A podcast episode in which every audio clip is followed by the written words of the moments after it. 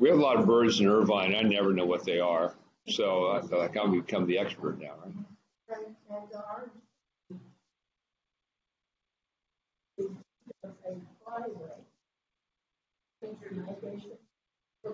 along the west coast. So we have over two hundred and fifty varieties of birds. We have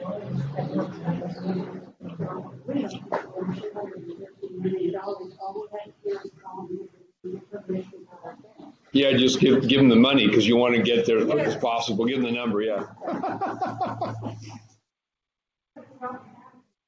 All right. Well, let's. Uh, I think we're at ten thirty, so we'll. Uh, let me see if uh, Siri agrees with HP. Yeah, they do.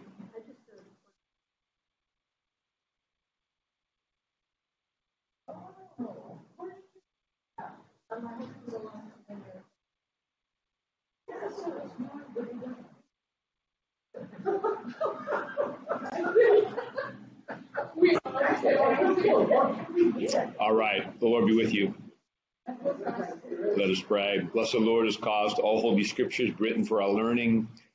Grant to me in such wise, hear them, read, mark, learn, and inwardly digest them, that by patience and comfort of thy holy word we may embrace and ever hold fast the blessed hope of everlasting life, which has given us in our Savior Jesus Christ.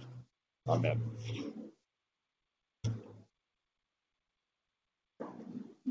So we are um, we are into a couple of heavy chapters of Revelation. Um, and I, I, I, want to reiterate again that the um, there's a few things that can inform the the shadow. You know what? I didn't put that. Let me get my speaker. That'll be easier to hear.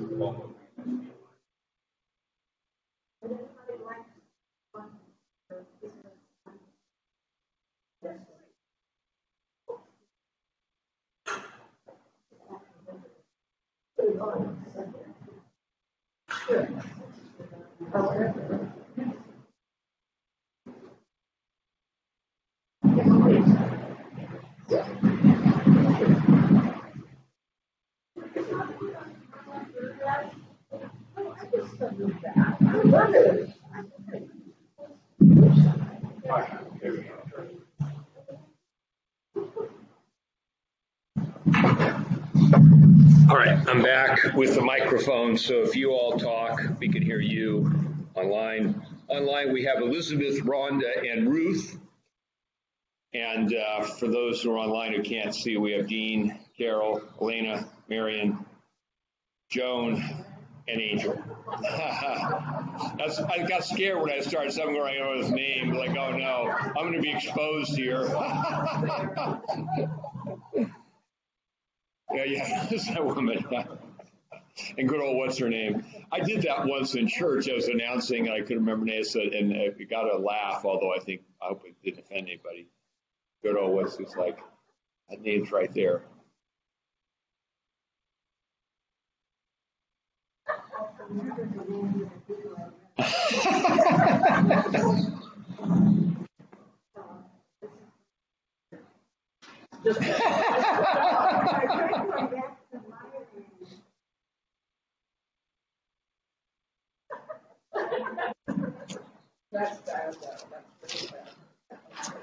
So with with with Revelation here, I have a couple of things to remember. Um,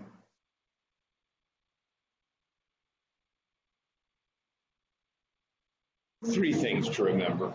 One is that um, we're getting um, a heavenly view of earthly things. So we're getting the spiritual reality behind visible things. And that's why we're not just seeing an army on horses, we're seeing demons and all this kind of stuff. And then um, another thing to remember is this is this is very much rooted in the narrative of Israel. So all we're talking about here fits in into things we know or, or, or narrative themes we see in the Bible somewhere else. And um, the third thing is that it's highly symbolic. Everything represents something, so you can't just say this mean. You know, you you can't you you can fall in. You can definitely run the danger of of over literalism. Um, so, reminding ourselves where we are, we were um, in chapter 8. Um, we had finished, oh, he opened the seventh seal of the scroll that the risen and glorified Christ held, held took from the Father, symbolizing fulfillment of, of the covenant. And then those that scroll was opened seal by seal. Uh, and then the seventh seal is actually because you need all to be open to open scroll. That's what un- unlocks it. But then we get um,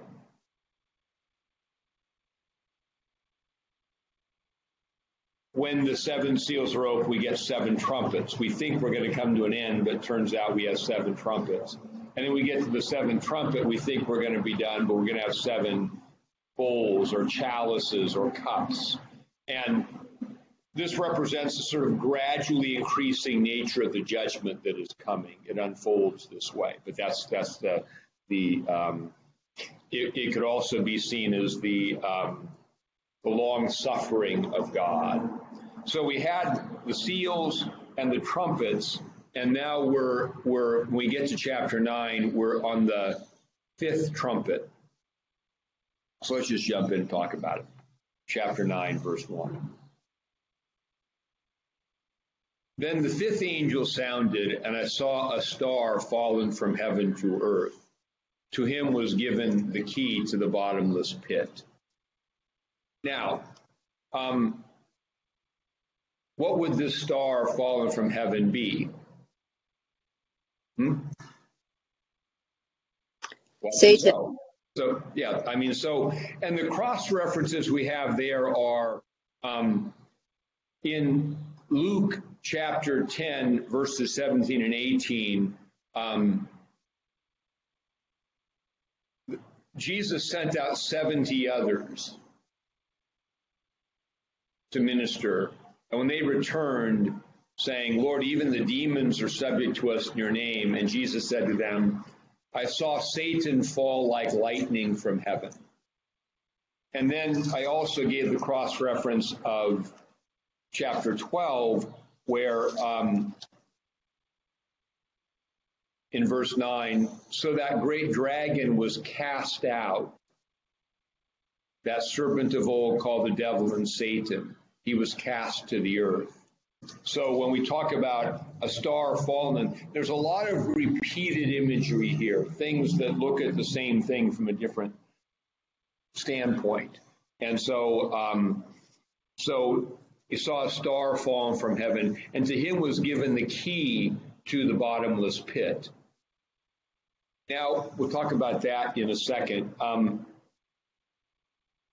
but, but part of the, the, reality of what we're seeing, of what we'll see in the Bible and here in Revelation, is that this judgment is is carried out by demons, but is completely controlled by God. Only the only thing that happens is what God allows. So he's given the key to the pit. He doesn't, you know, if he doesn't have. Uh, so the pit, um, there, there's this um,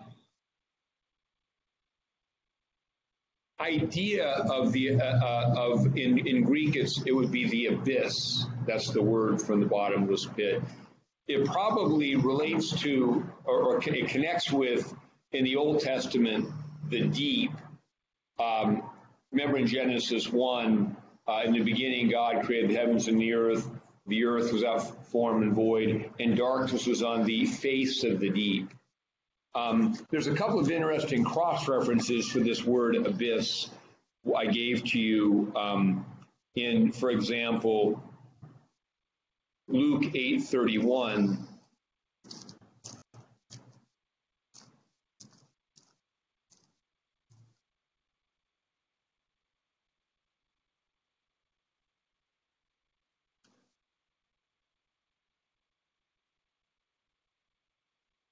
where Jesus is casting out um, a legion of demons from a man. And Jesus asked him, saying, What is your name? And he said, Legion, because many demons had entered him. And they begged him that he would not command them to go out into the abyss.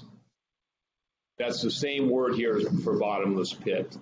And it's the idea of a pit. A bottomless pit is this image of just darkness, emptiness that never ends. It is, of course, an image because we'll have some fire in hell at the end of Revelation. But, but um, so it, it's my, my, point here again is, and um, it is also mentioned in, in, the verse in Romans I gave you, um, where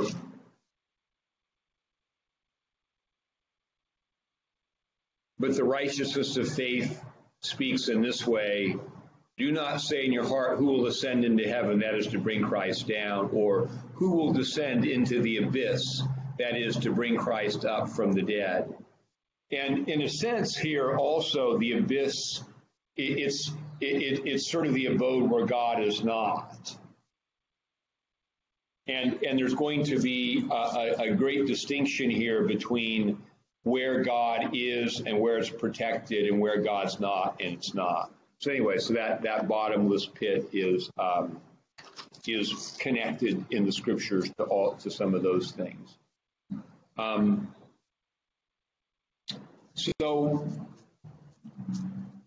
so you open the bottomless pit and smoke arose out of the pit like the smoke of a great furnace. So the sun and the air were darkened because of the smoke of the pit. it just has a kind of, it's, it's a very chilling kind of image of, of, of, the, of the demons. Then out of the smoke, locusts came upon the earth, and to them was given power as the scorpions of earth have power. They were commanded not to harm the grass of the earth or any green thing or any tree, but only those men who did not have the seal of God in their foreheads.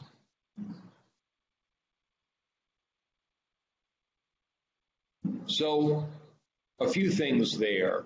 The locusts. Anyone offhand, what what prophet um, talks about judgment as a locust plague?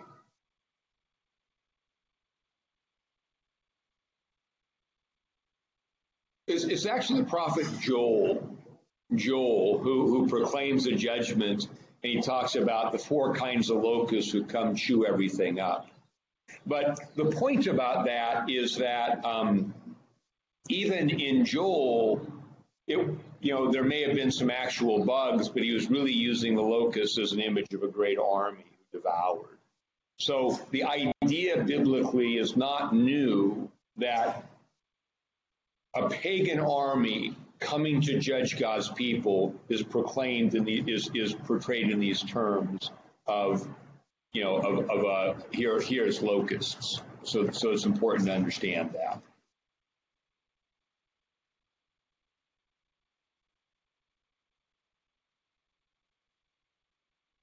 And to them was given powers as the scorpions, as they're not, they're supposed to, the scorpions of the earth have power. They're commanded not to harm the grass, the earth, green thing, or any tree, but only those men who do not have the seal of God in their foreheads. And what's really going to be drawn out in a few places in this chapter is um, that those who dwell in the sanctuary of God, those who are marked by God, are protected by God from the judgment. And what's happened, what's happening in the judgment, therefore, so the, the and where do we hear about those who have uh, the seal of God. Where did we hear about that? Yeah, in chapter 7, 144,000, and then the multitude, they all had the seal of God in their foreheads.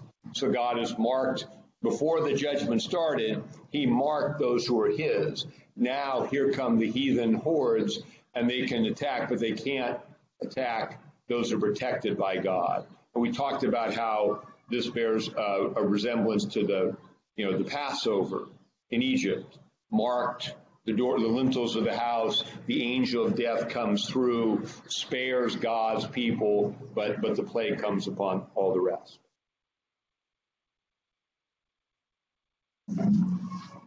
Now, um,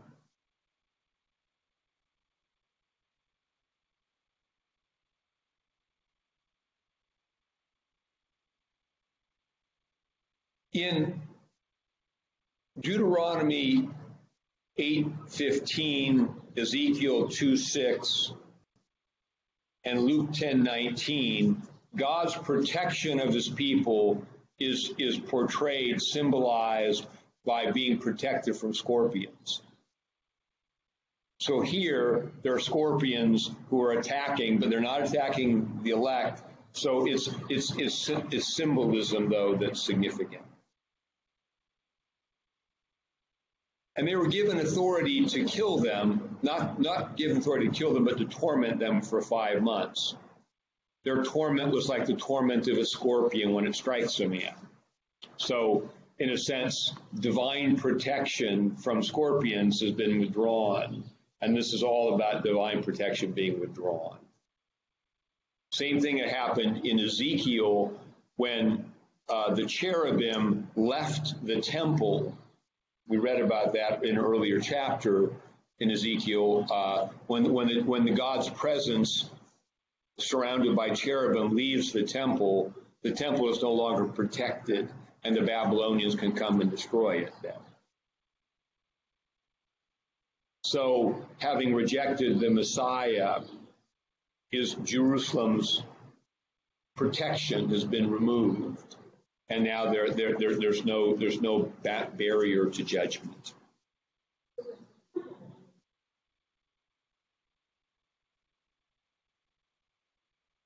I'm not sure I, I follow you. Obviously, the temple was protecting God's people. God's presence was protecting God's people. When God's presence is removed, God's people are not protected.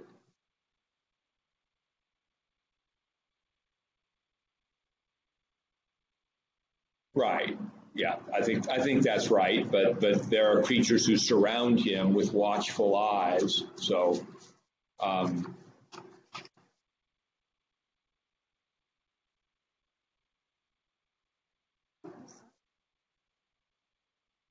What?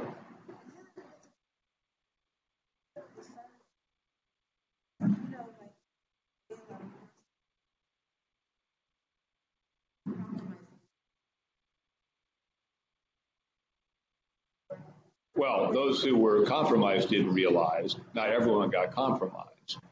So that's what that's why the, the letters to the churches are, you know, well, I mean the, the themes are pretty consistent the idea of being tempted to be unfaithful to God by sexual immorality is is is that Balaam-like temptation. It's certainly a temptation in our culture for people to fall into the, the sort of worship of whatever it is, pleasure or whatever, because oh hey, this is what you do to get by. It's exactly the same theme. So you, you the discernment is is understanding these biblical themes and truths. Um, and then discerning how that same reality you know is present now. But here this is this is in the first instance talking about the judgment that's coming on Jerusalem in AD 70 this that's this is what I'm proposing you know people that, that's not universally believed but to me it's the more I look at these it's it's self-evidently obvious that I, I don't think com- commentators on Revelation that miss that foundational point really are confusing because they're they're they're they're fishing around for stuff. Um, so there's this one commentary I, I, I have. Jack has a copy of it over there, I think, or me have it on. Yeah, that one. That um, he says some things about this. Um, so I just I'll just read from his commentary because you start talking about five months and they look like women and there's all kinds of ways you can apply this and no one can really with certainty say this is what it means. But um, I, I quote Chilton because are you are, are you? I've mentioned this name Josephus. Are you familiar with who Josephus is? He is a Jewish historian who wrote a couple of large books, The History of the Jews and the Wars of the Jews. And they're readily available. They're somewhat tedious reading, but the, the, the history of the Jews is, is interesting because he chronicles things that parallel the biblical narrative, sometimes providing information in the tradition that is not in the Bible. And the wars of the Jews, so he has a chronicle of the first century. And when we, when we talk about how we connect what Revelation says to um, the first century events, what Josephus actually says often provides a clue. So when I'm quoting Chilton here, I'm quoting him quoting Josephus because I didn't want to go look it up my tiny print. They're like tiny print editions, but so let me just read this. This is from the, the, the Wars of the Jews, the Jewish Wars. Um, it says, first Chilton's comment, then the comment from Josephus. Why does the locust plague last for five months? The figure is, first of all, a reference to the period of five months from May to June when locusts normally appeared. That's the season for locusts. The unusual features that locusts remain for the entire period, engaging in a constant torment of the population. Second, this may refer in part to the actions of Gessius Florus, the procurator of Judea, who for a five month period, beginning in May of 66, with the slaughter of 3,600 peaceful citizens, terrorized the Jews, deliberately seeking to incite them to rebellion. He was successful. He wanted to incite them to rebellion so that he, he could crush them. Josephus dates the beginning of the Jewish war from this occasion. Third, the use of the five is associated um, with with power in the Bible and uh, the arrangement of, of, Israel in militia in five squad platoons so that the five could have the military. Uh, so this is a demonic army from the abyss characterized by locusts. So there's there's a few things on that. You can't say, oh, clearly this means that. But if you read Josephus, it's striking how um, well, what, what's interesting about reading Josephus, if you just read some chapters around the destruction, is how horrible it really was. And and and and he talks about heavenly signs happening. Uh, and he taught, and, Josephus himself, a Jew, said, "Never was a, a, a population as worthy of judgment as this one." So, and but he chronicles all the things that, that, that happened. It is Josephus who gives the number of, of dead in, in the destruction of Jerusalem as a million. So it was catastrophic.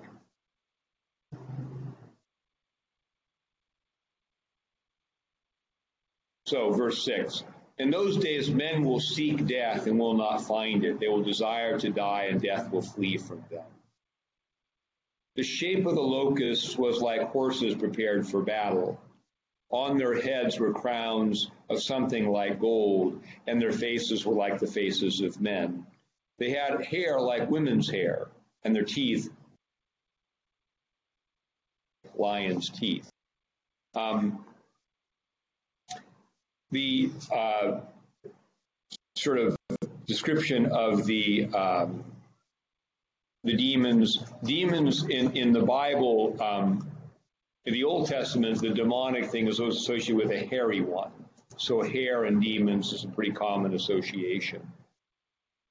Esau. Well, yes, because Esau, Edom, hairy and red, a lot of the demonic image uh, can be traced to that.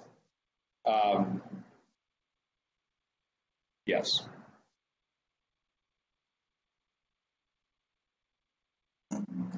Which is not to imply that uh, hairy men are demonic.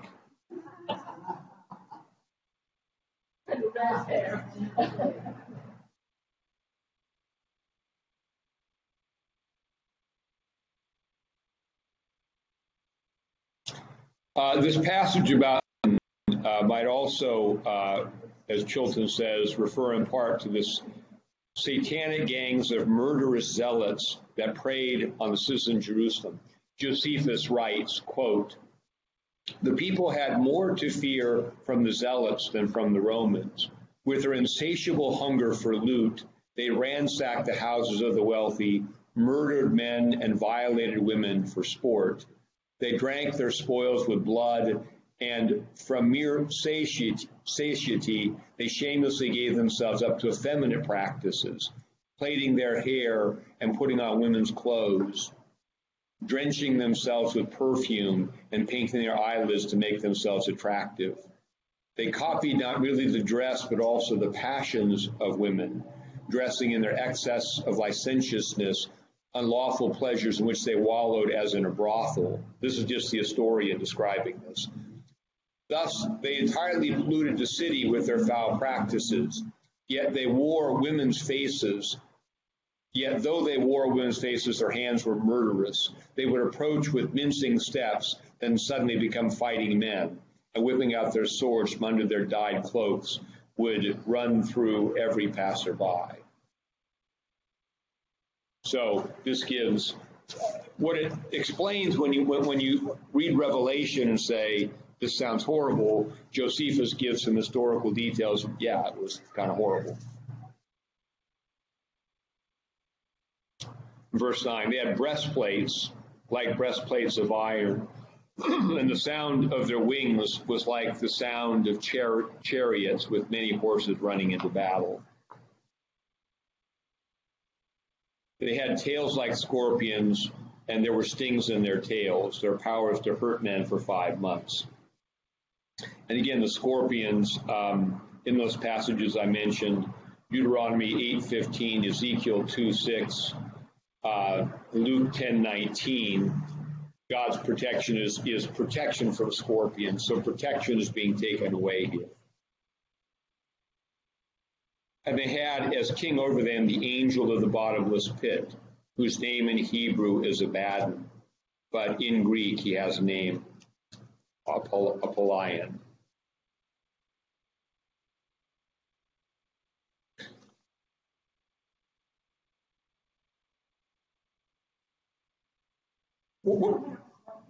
Huh?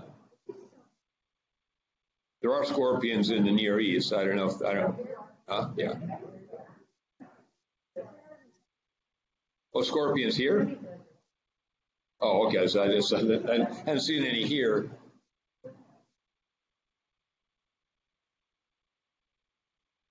My uh, Hebrew teacher, who used to go on archaeological digs, said they go and they, they sleep on these cots, which are raised above the ground in tents because the scorpions couldn't climb up on them, but they'd be around them as they. So you, you don't think you'd be a good archaeologist? So the other thing, just in the milieu of John's gospel here, that this army is commanded by by clearly, you know, the the evil one. Um,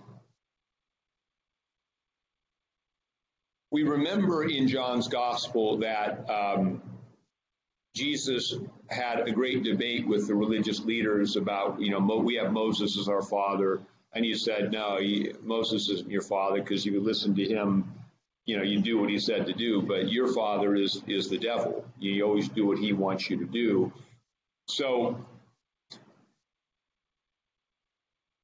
the fact that you have, you have chosen to reject the Messiah and follow your own heart and and evil in rejecting the Messiah, the idea that judgment now is carried out by the army of him to whom you've given your allegiance, who is just destruction.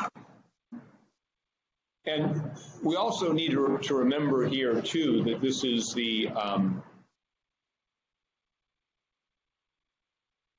Jesus posits it that way, which is that um, it, we had in our gospel last Sunday that when the Holy Spirit is coming, Jesus said, the world of sin, of righteousness, and of judgment. Of sin, because they do not believe in me. And that is now the sin.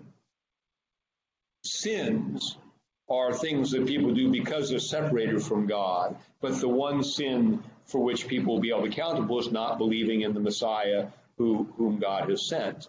And so, um, we don't, you know, judge who has or hasn't, what opportunities people had, but saying willfully no to the Messiah that God has sent leaves you only under the dominion of something else. And and so and and also when God's people abandon uh, even Christian people, they abandon the protection of God, and they op- we open ourselves up to all manner of other things because the protection of God on our lives, which is by the Holy Spirit, we, we we're sealed and God is with us. It doesn't mean we won't suffer or or things won't happen. It means we will be eternally protected, and God will make sure that. As Jesus said in, in John's gospel, no one can take them out of my hand. He's his providential ordering over our life. But when we reject him, we live outside that protection, and all of a sudden various things come upon us. And this is this is this is what's being portrayed on a large scale here in the judgment of Jerusalem is something that's a principle simply of of, of faith and belief and, and uh, providential protection and unbelief and the danger that comes when God's when God is not our our defense and our shield.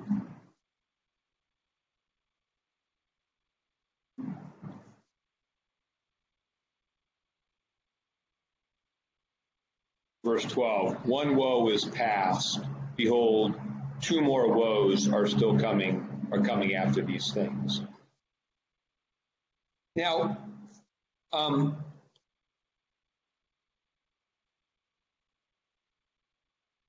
also biblically, just to connect again in another place. So what we're seeing here, if, if with your interpretation, I'm I'm offering here that this demonic attack is a demonic attack. It's the heavenly reality behind um, the Roman invasion of Jerusalem in AD 70 that's going to destroy the city, and also behind all of the other preliminary woes that afflicted Jerusalem once it has rejected the Messiah. So,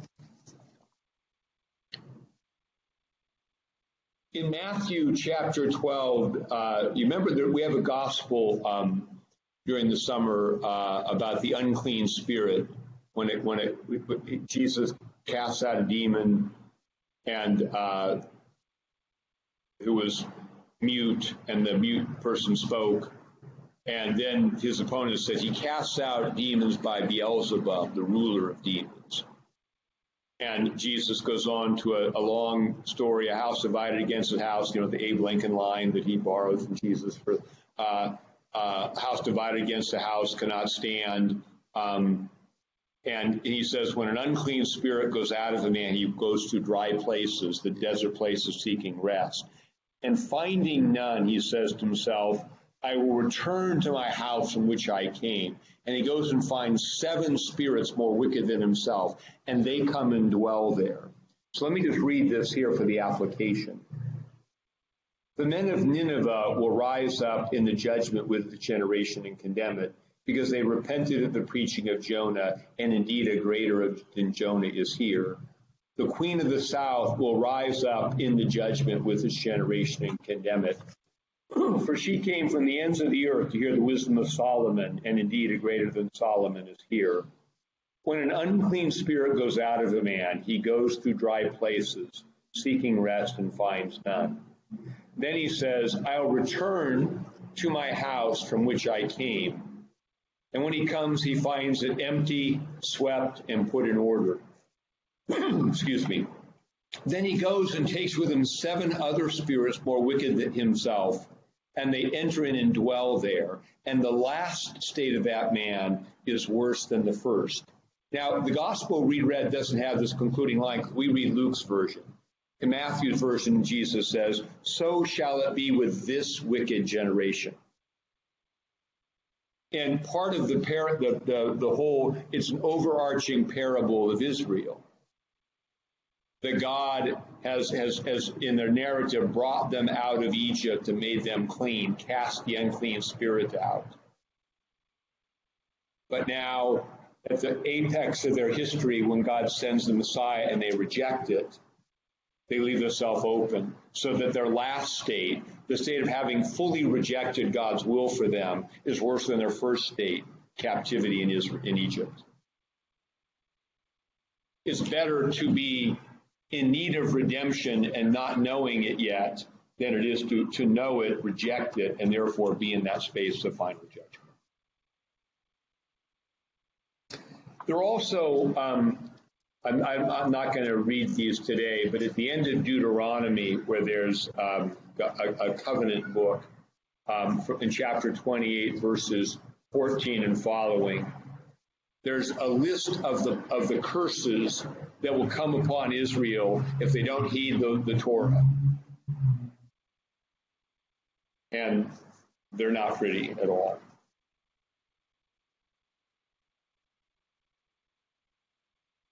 Okay.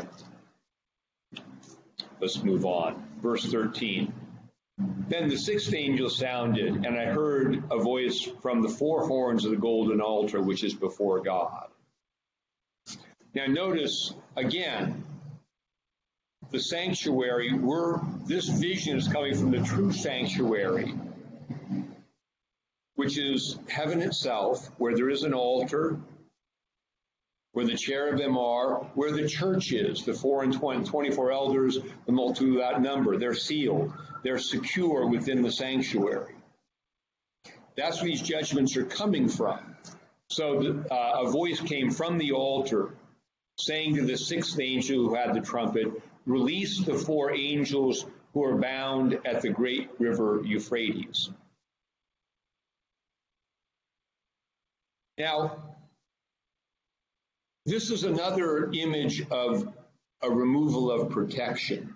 Because if you look in um, Deuteronomy 10:24, for example, when God gives the outer limits of the promised land, the Euphrates River is the is the eastern border of it. And that means Israel is protected within the land where God dwells and protects his people. But now, because the protection is being removed, the command is release them. They can come now. So that's that's a, that's the image there.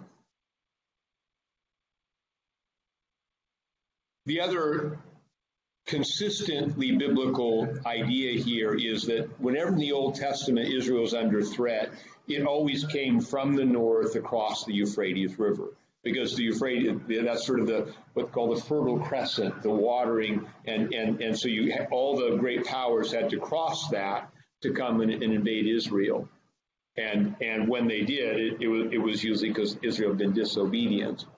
But now in the symbolism, they're being they're they're being finally disobedient. It's another image of how protection is being removed.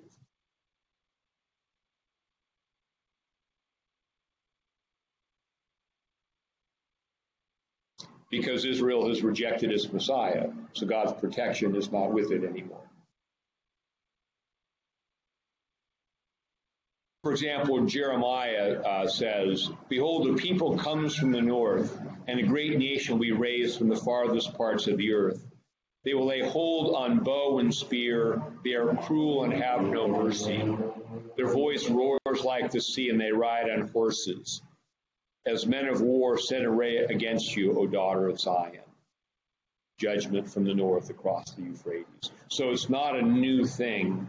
It's being portrayed in spiritual symbols here, but it describes the thing that's a, a very normal biblical concept. So the four angels who have been prepared for that hour and day and month and year were released to kill a third of mankind. Now, the point of who are prepared for that hour, day, month, year is that none of this is outside the sovereignty of God. This is not random chaos. It's the just judgments of God over which God has complete control. A third of mankind is, and again, we want to um, remember remember the symbolism that we highlighted last time that that from God's perspective, the creation is centered in Israel and the temple. So when we're talking about undoing the creation with all these trees and things, that's it, it's not. It doesn't mean literally the whole planet of creation, but God's creation He's made in His people centered in the temple. And so, um, a third of mankind this is it's a stair stepping. We had a in in the seals we had a quarter of some things destroyed. Now we have a third, which is a significant amount, but not most. So it, it's it's it's a slow escalation of judgment. We've had a third already too. Yeah.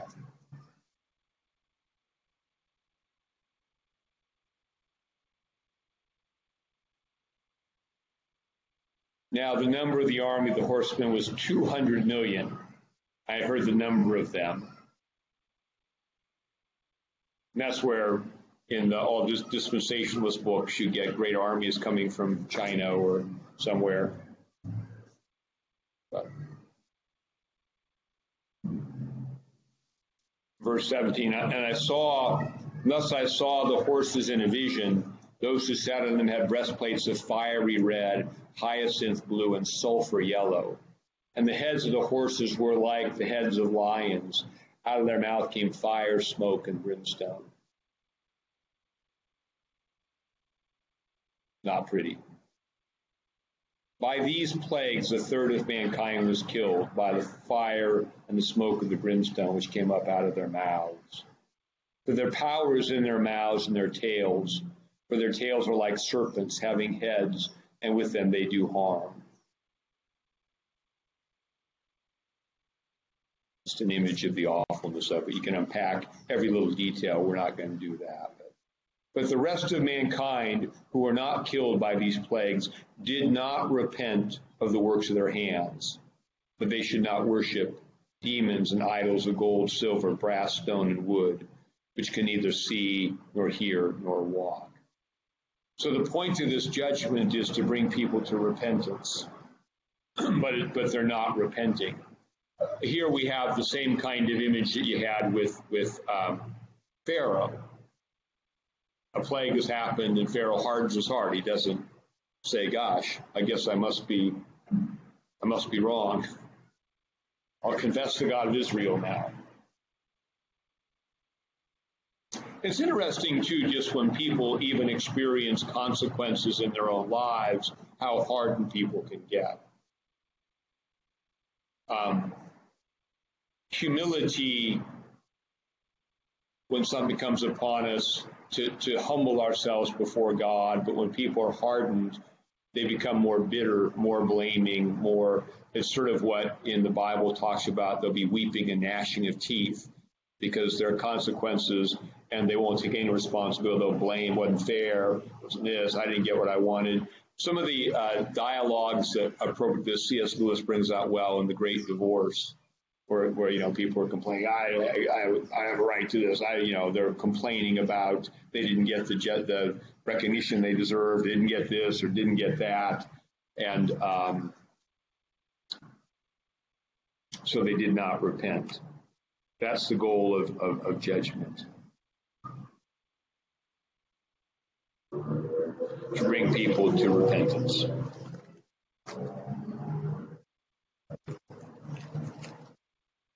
Look up one verse real quickly.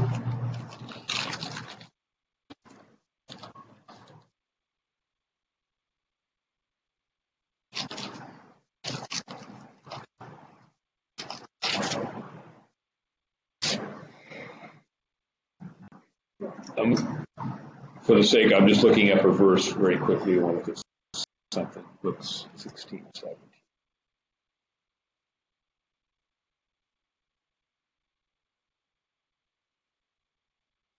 Oh, yeah. So, and then, the, and the point is, is that um, also that God doesn't think he needs to say anything more. I mean, if if he is told, you know, like Israel has his Torah, and they just listen to the word, so they don't repent. Is but but it's it's, it's like the the pair of the rich man and Lazarus, where uh, the rich man uh, dies and he's in Hades, and he says, "Hey, you know, send Lazarus to tell my family." And he says, "They have Moses and the prophets." So God doesn't feel like he needs to repeat it five times or count to three. Chase after. It is why um, humbling events in our lives should be seen as graces, because they can remind us, um, oh yeah, I'm a mortal person who who must rely on the grace of God because what happens, we get full of ourselves, we forget that. And we, we lose sight of God's word because it's not comfortable or convenient.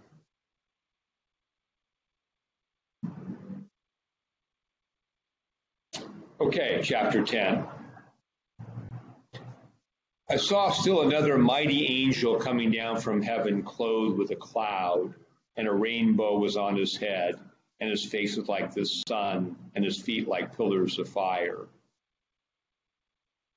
this does seem to be an image of Christ, just because it bears such resemblance to the description we got in chapter one.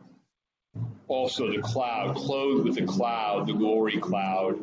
No angel is really described as that, only only Christ. Um, face like the sun shining in his strength. That was that was also Christ described in chapter one. in verse 2, he had, he had a little book open in his hand, and he set his right foot on the sea and his left foot on the land, and cried with a loud voice as when a lion roars. And when he cried out, seven thunders uttered their voices. Um,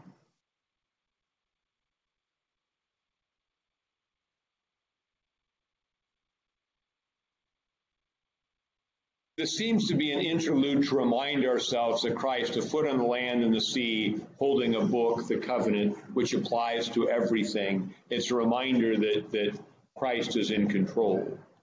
You have all this demonic stuff going on, but but He is Lord. He is um, He has the book in His hand that He you know that that, that uh, and it's interesting thing about so so the the seven there's seven thunders cry with a loud voice. Uh, they utter their voices, and he says, "When the seven thunders uttered their voices, I was about to write, but I heard a voice from heaven saying to me, Seal up the things which the seven thunders uttered, and do not write them." So there's some part of this that we don't get to know completely.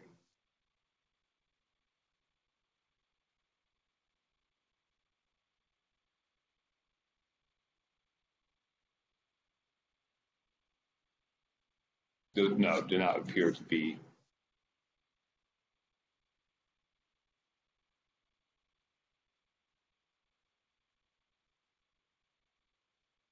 It's another thing that highlights what John is writing here is for his, is, is largely for his current audience.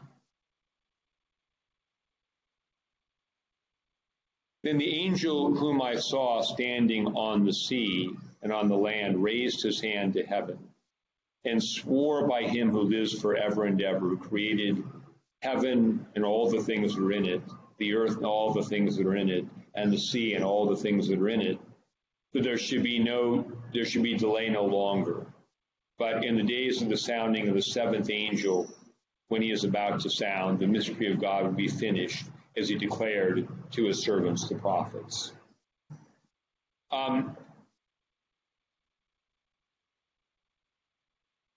The image here um, is is a, a, faithful witness, and Jesus is called in um, in uh, Revelation one chapter 1, verse 5, the faithful witness. So he takes an oath that it's, it's time. It's also a way that um, he shows he's the judge. He's holding the book and he's proclaiming that uh, the time has come. I'll look up one other verse I made a note on here.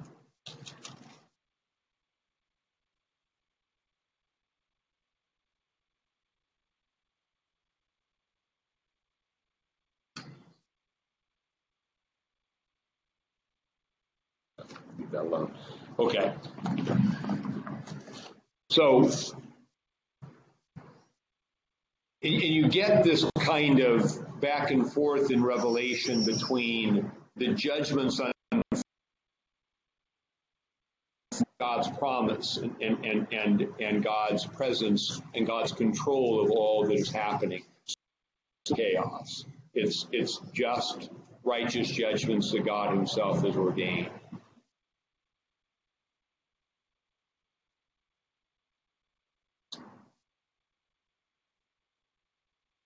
And as he declared in his servants, the prophets, nothing that's happening is not in accordance with what God has planned and revealed in the scriptures and in the prophetic writings.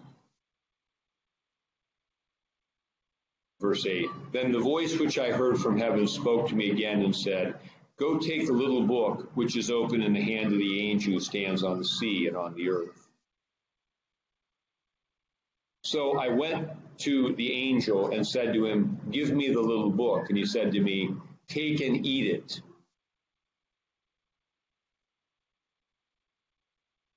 This is uh, the prayer we use, which is from the second Sunday of Advent. Grant through me in such wise, hear them, read, mark, learn, and inwardly digest it.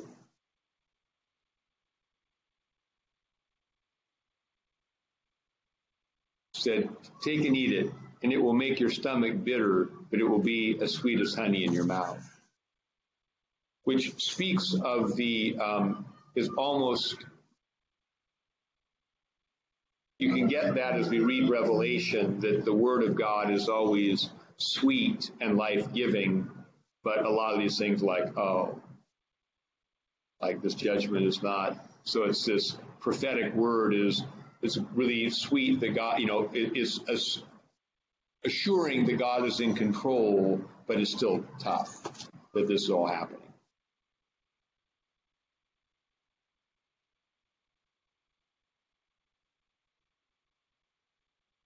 And he said to me, You must prophesy again about many peoples, nations, tongues, and kings. Now, again, with this idea of eating the scroll, I'll read to you from Ezekiel chapter 3, verse 1. Ezekiel writes, Moreover, he said to me, Son of man, eat what you find, eat this scroll, and go speak to the house of Israel. So I opened my mouth, and he caused me to eat the scroll. he said to me, Son of man, feed your belly and fill your stomach with the scroll that I give you. So I ate, and it was in my mouth like honey and sweetness. Then he said, Son of man, go to the house of Israel and speak my words to them. So this idea of eating, it comes from the Old Testament. It's not a, it's not a brand new image.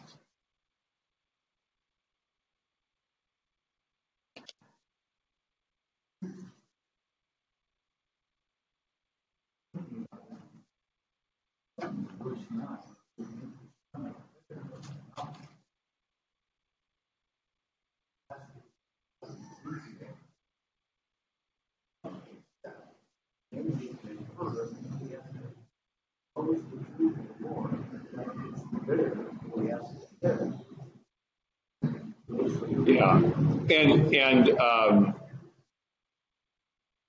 you know that, that that's right. It's a little different. It's not a one-to-one thing, but but this is of course um, the end of of the old covenant and the destruction of the temple and the end of the old covenant age is a bitter thing that transcends even what happened because uh, Ezekiel is is writing, you know, around 600 BC as a prelude to the uh, Babylonian destruction of the of the of the of the first Solomon's temple. So there's a there's a great parallel um, between. It's probably a good thing to maybe surface my old chronologies and hand those out, but the parallel between Old Testament Israel being unfaithful incurring judgment was that the Babylonian army, that's the army that came from the east across the Euphrates River and ended up destroying the first temple. That temple was rebuilt. That was 586 BC. That temple was rebuilt in, in 515 BC, and it was beautified into its it, it, it, it by Herod in the century before Christ. That's why it was it wasn't beautiful in 515. It was a sad a sad facsimile of its former self. But to curry favor, Herod had a building project. That's when when they say to Jesus, "Look how beautiful this is." Herod had, had adorned it. Uh, and now, because of the final judgment, uh, the final rejection of uh, by the old covenant people, now it'll be the Roman army coming from the north to destroy, but exactly parallel in its. But the one is interim and this is final. That's the difference.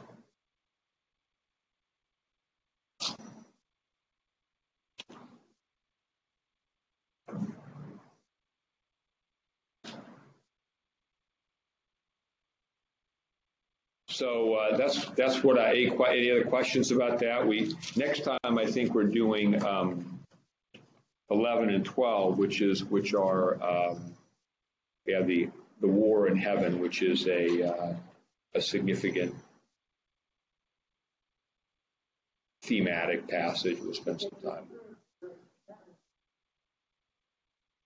We just did and I, and I'm and we have time to spare. I'm trying to fill. So I'm trying to fill four minutes, two chapters. I'm trying to fill four minutes of space here because you know.